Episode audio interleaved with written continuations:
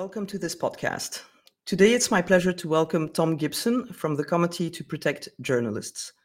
He is their lead advocate since 2017 in Brussels, covering the institutions of the European Union. Between 2014 and 2016, Gibson managed Protection International's Burundi and Congo desks, advocating for stronger state accountability for the protection of human rights defenders and journalists as well as developing emergency responses and protection measures. Previously, he worked in Amnesty International's Africa program from 2005 to 2014, based in London and Nairobi, during which he mainly researched human rights violations in the Great Lakes region of Africa. You know about our three plus one format. Uh, you get three questions and one soapbox moment. And uh, I propose that we start with question one, which is quite broad, but you still have only five minutes to respond to it. And that is what does protecting media freedom mean to you? Well, what does it mean to me? It's a very important question. Uh, if we take a step back, press freedom is about our access to information, it's about improving our access. It's about allowing citizens, by receiving journalism, to make informed decisions hmm. about their lives and societies, the things that matter. Um, journalism in Europe is also um, characterized at the moment, at least in terms of the discussion that's taking place here in Brussels, around uncovering truths, uncovering uncomfortable truths that relate to financial crime or corruption. And again, being able to establish what these, these facts are helps us shape debates. It stimulates change in the long term. But press freedom for me is also about pushing for change. So making journalists um, safer for the future. This will then strengthen our democratic processes. It will help citizens engage with rule of law issues. Um, making journalists safer is termed enabling a safe space uh, here in Brussels. And what I try to do with my work is use the influence of the European Union institutions to make that change possible. My role changed a lot with the 2017 murder of Daphne Caruana Galizia in Malta and the 2018 murder of Jan Kuciak in South Both were investigative journalists who have been taking enormous risks to uncover corruption, financial crime, organized crime, the two had an enormous burden on their shoulders, and they worked for the right reasons. They were working to uncover subject public interest, but there wasn't enough protection for them. And when they were killed, it shocked people. It led to mobilization of what needs to be done in order to protect journalists who are working in isolated conditions whilst at the same time taking such big risks.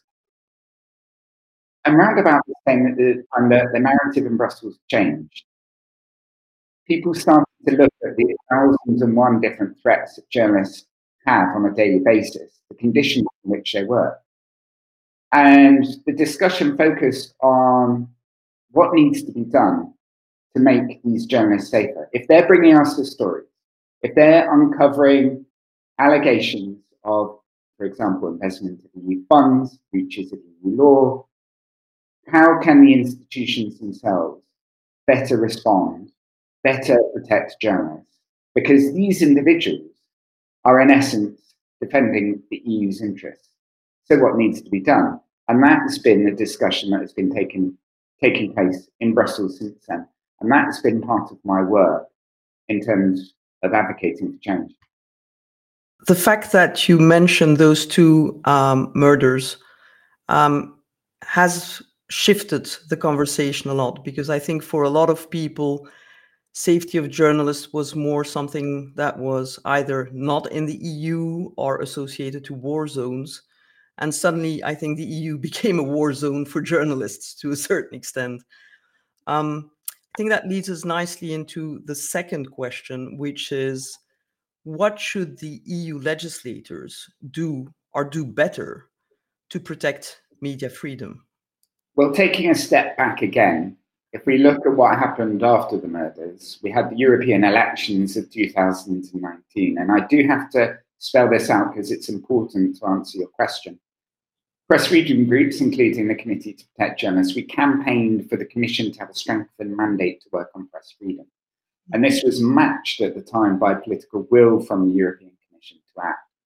And so the 2019 elections set out, for example, the European Democracy Action Plan, uh, which laid out priorities for the Commission to work on for the next five years, which then included uh, different ways uh, and measures that um, could be put in place to better protect journalists.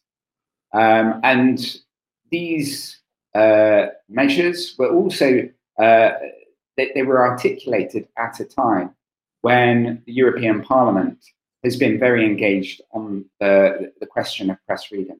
So, just taking a step back allows us to see that there was political support mm-hmm. for reform of uh, press freedom around Europe. And we do have uh, some measures which I'm going to talk us through. But answering your question is that we have the measures and we have the standards within uh, the press freedom community we ha- we're awash with different standards, both from the EU now, uh, from the Council of Europe. Um, but the question now is implementation. It's political will at member state level. So let's let's just go through what a, a few of these things are. The European Commission, I should highlight, has made an enormous shift since 2019. Um, this is uh, an incredible change from when I first arrived in Brussels in 2017. When I arrived, I actually met um, a Dutch MEP who's very well known, um, Sophie in 't Veld, um, and we discussed what uh, uh, her plans for pushing for a rule of law mechanism. Now, this is a mechanism which was set up after the 2019 elections, which allows the institutions to create a dialogue at the Council amongst member states mm-hmm. around the national rule of law uh, situations. Um, last year, um, we have been campaigning for the annual reports to include recommendations. These reports have a, a, a four criteria. They've got justice, corruption, institutional checks, and press freedom. Mm-hmm. So we now have these annual reports that are coming out what we want to do is actually use these for national advocacy. They have to have uh, an impact on the ground for journalists. Mm-hmm. Um, but we're just what it comes down to now is is member state buy-in for actual change. This is then matched with recommendations that have been coming out of the European Commission. Now, for people who don't know the difference in in terms of like the the, the, the types of, of legislative uh, proposal that the European Commission put forward, recommendations are they, they, they're soft law, you know, they're, they're, guidance from member states. And what we have at the moment is uh, last year we saw the journalist safety recommendation, which again includes very important areas of uh, you know, uh, protecting journalists against criminal threats, protests, online harassment, threats to female journalists, protection against surveillance, um, we also have uh, this year a 2021 recommendation to address strategic lawsuits against public participation. Now, these are vexatious lawsuits uh, which are intended to harass journalists because they introduce very lengthy procedures, financial pressure, the threat of criminal sanctions, and they're a form of censoring journalists. Mm-hmm. So in essence, we have we have these two recommendations, which, which are very important, and they they, they cover a, a, number of different areas for member states. But are member states actually going to act? What are we going to do with the liberal member states that don't necessarily want to be putting place measures that better protect critical journalists? What do we do with the liberal states that don't want to be seen to responding to what Brussels is telling them to do? Um, and so we, we have this challenge now about how we can take these standards and actually make them work at member state level. We also have uh, legislation. So we have um, uh, the European Media Freedom Act, mm-hmm. which um, we're going to see a draft coming out in September. We know that it's broadly going to be looking at the question of media capture. Um, but the question is, is how robust is this going to be? We know that the, the, the, the, the questions on the table around discriminatory allocation of government funds to media outlets, mm. the taking over of media regulators by liberal governments, the control of, of public media. But when, when this gets to the council, how much is there going to be pushback from member states? How much is this text going to be watered down? We also have an anti-SLAPP directive, which is a little bit different to the recommendation because it's looking at civil cases in cross-border, uh, sorry, civil cases in uh, cross-border cases. Um, and the question is, again, is uh, within the dynamics of the institutions, there has always been this pressure, this fight between Brussels and member states about how much power Brussels has. Traditionally, media freedom has very much been a competency of member states. Yeah. And so, with these measures, the big question is is how much power member states are going to give Brussels to ensure that these pieces of legislation are tough, robust, and more importantly, lead to actual change. I think the the key that you uh, the key element that you emphasize here is is obviously always the same regardless of the area you're looking at which is it's great to adopt laws but then you have to enforce them um, and and the second one i think is that constant tension between what can be done at brussels level and what needs to be done at national level. And there's not much point uh, adopting perfect legislation in brussels if then member states do not do much with it. And i think that that um, maybe also leads us to the, the third question, which is what are the pitfalls that EU legislators should avoid when trying to protect the media and our freedoms? Thanks. Well, I, I, think we should focus on this question of what happens at national level because this is going to be critical. And I think part of this is down to communication. Um, there needs to be a better engagement both between Brussels but also the press freedom community with the government ministries, ministries res, responsible for strengthening this policy and practice around media freedom and, journalist protection. Um, how much engagement, for example, is there really on, for example, the question of national safety action plans between journalists on the ground and the respective government ministries and Brussels and the press freedom community. Um, and when, when we're seeing these national measures, it's also it, it's essential that these measures trickle down to the relevant law enforcement bodies, that they're also known to um, journalists, that they're known that they're also instrumentalized by respective judicial authorities, that, that they're measures which are operational, they, they work well, people have trust in them. Um, and until we have that actual change at national level, which I think is around, as I said, communication and organization, the EU institutions um, uh, are going to be seen as an outside voice. And it's critical that we think about those national processes and how we can strengthen that engagement. Um, uh, and then I think a, a, a, another aspect in terms of communication and then organization is what I term the sort of Jekyll and Hyde complex of the EU institutions. Now, what do I mean by this? I mean that on, on the one hand, the EU is sending out a very positive message around reforms and what needs to be done, um, and you know policy and practice that needs to be changed. But on the other hand, we also have legislation that comes out of the EU practice, which isn't always positive. When we look at the EU's overall protection of press freedom, it's actually a mixed picture. And so, um, for example, whilst the European Commission is passing or proposing uh, actions in the general safety recommendation that will better protect journalists against surveillance. At the same time, it is proposing to uh, undermine encryption in a very controversial draft piece of legislation to address child and sexual abuse online, which this bit of legislation has raised concerns that it will create more problems than it resolves. And again, encryption is essential for journalists in terms of being able to maintain safe communications, uh, build trust with contacts, uh, retain confidentiality.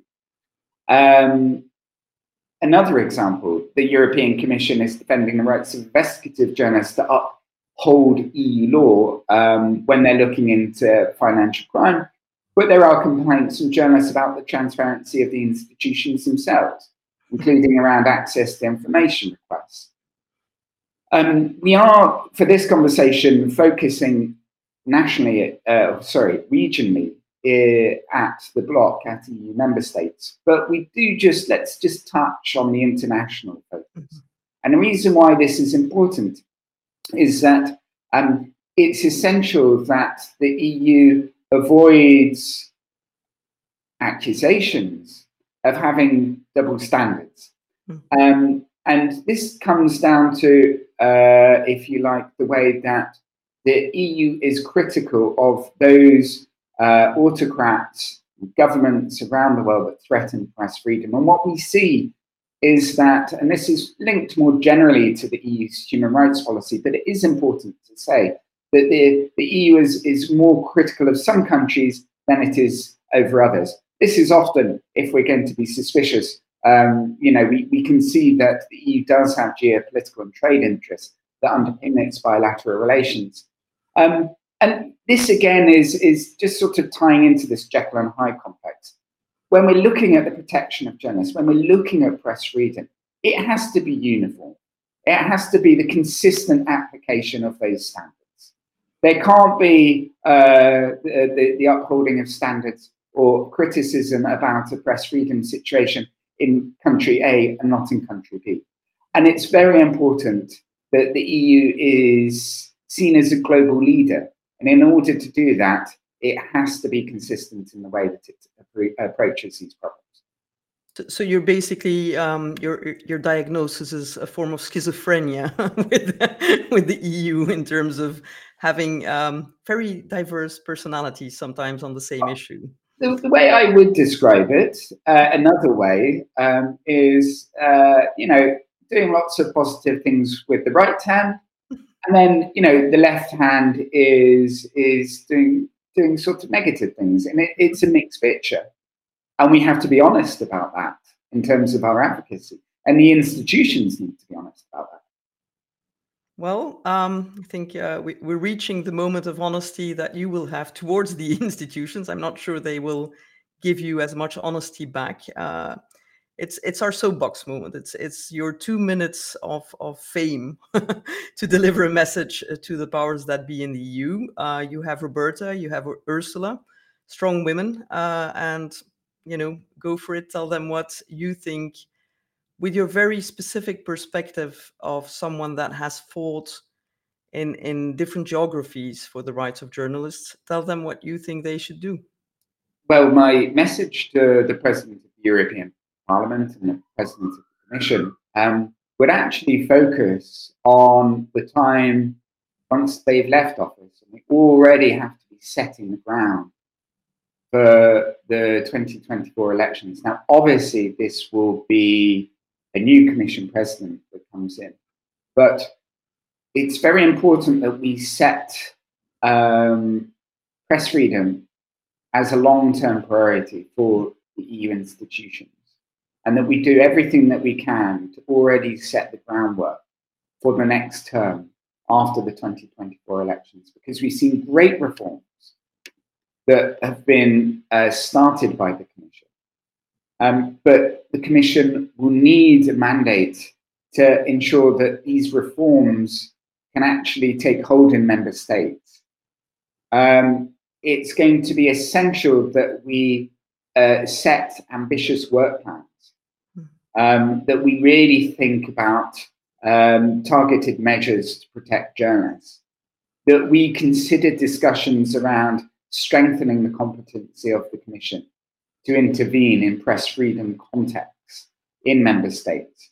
Now, what we've seen, for example, with Hungary, with uh, the closing of Klub Radio, uh, t- taking them off air, is that the Commission was able to find ways of starting infringement procedures against member states. There's a question of allocation of EU funds. Now, obviously, this then ties in more broadly to the rule of law mechanism. But, it, you know, part of the dialogue and debate around press freedom will be around, will be focused, um, I would hope, within a strengthened rule of law mechanism um, that can engage journalists, um, where journalists um, are continuously and regularly thinking about how they can work with the press freedom community to um, advocate together to influence uh, governments to, to put in place these, these really concrete measures that are going to make them safer. More existentially, we have the question of the treaties, which lay out how the EU functions. Um, who knows where this discussion in the future may go? Um, uh, obviously, what we would want is for Brussels to have greater over being able to, to influence national press freedom contacts. Um, we hope, and I, I, mentioned the rule of law mechanism, but you know we are in, on a number of different subject areas, including SLAPPs, um, including the question uh, of, of, journalist safety. We, are seeing uh, the development of a sort of pan-European press freedom movement um, on different subject areas that really um, is indicative of the benefits that um, solidarity among civil society groups, the, the, the benefits that we can have in terms of working together. And so I would really push the institutions to help act as a platform for press freedom groups, for journalist unions, for media freedom experts, for all types of journalists, for freelancers, investigative journalists, to help us work together and better communicate on policy and practice reforms so that we can actually, in the long term, protect press freedom. Because this change is going to be long term, hmm. it's going to be continuous. But let's try and make it dynamic. Let's really strengthen our engagement. Let's make it inspirational because uh, ultimately we have to be in the struggle together, and the institutions need to be with the press freedom community think you you you went beyond the two minutes, but I think also it it was worth it because there there's a lot of things that need to happen. What what I um, if I if I were to summarize the, the complex things you said, I note more dialogue. Uh, I note a coherent vision of the EU institutions in terms of legislation so that they protect journalists not just in sector specific legislation but also in other legislation that they they consider um, their their uh, privacy and safety there too. Um, I also uh, note more enforcement uh, at national level and more dialogue uh, between journalists, civil society organizations, and the national authorities, uh, with the help of the EU institutions where feasible. And I hope that um, the institutions will take that on board. I think there's a willingness. I, I took your point on board about the, the change and the shift in Brussels, but now I think that that shift really needs to translate into concrete actions uh, for you guys. So I, you know, let's hope let's hope it comes. Uh, let's hope as you stated that it's a long-term uh, action plan not just a knee-jerk reaction to to certain events. And um, i would say good luck uh, in in the next years uh, pushing the institution to do so. And this is the beginning of a conversation so we're likely once other uh, pieces of legislations come out to continue that conversation and to ask for your views Thank you so much, Tom. Thank you, Caroline.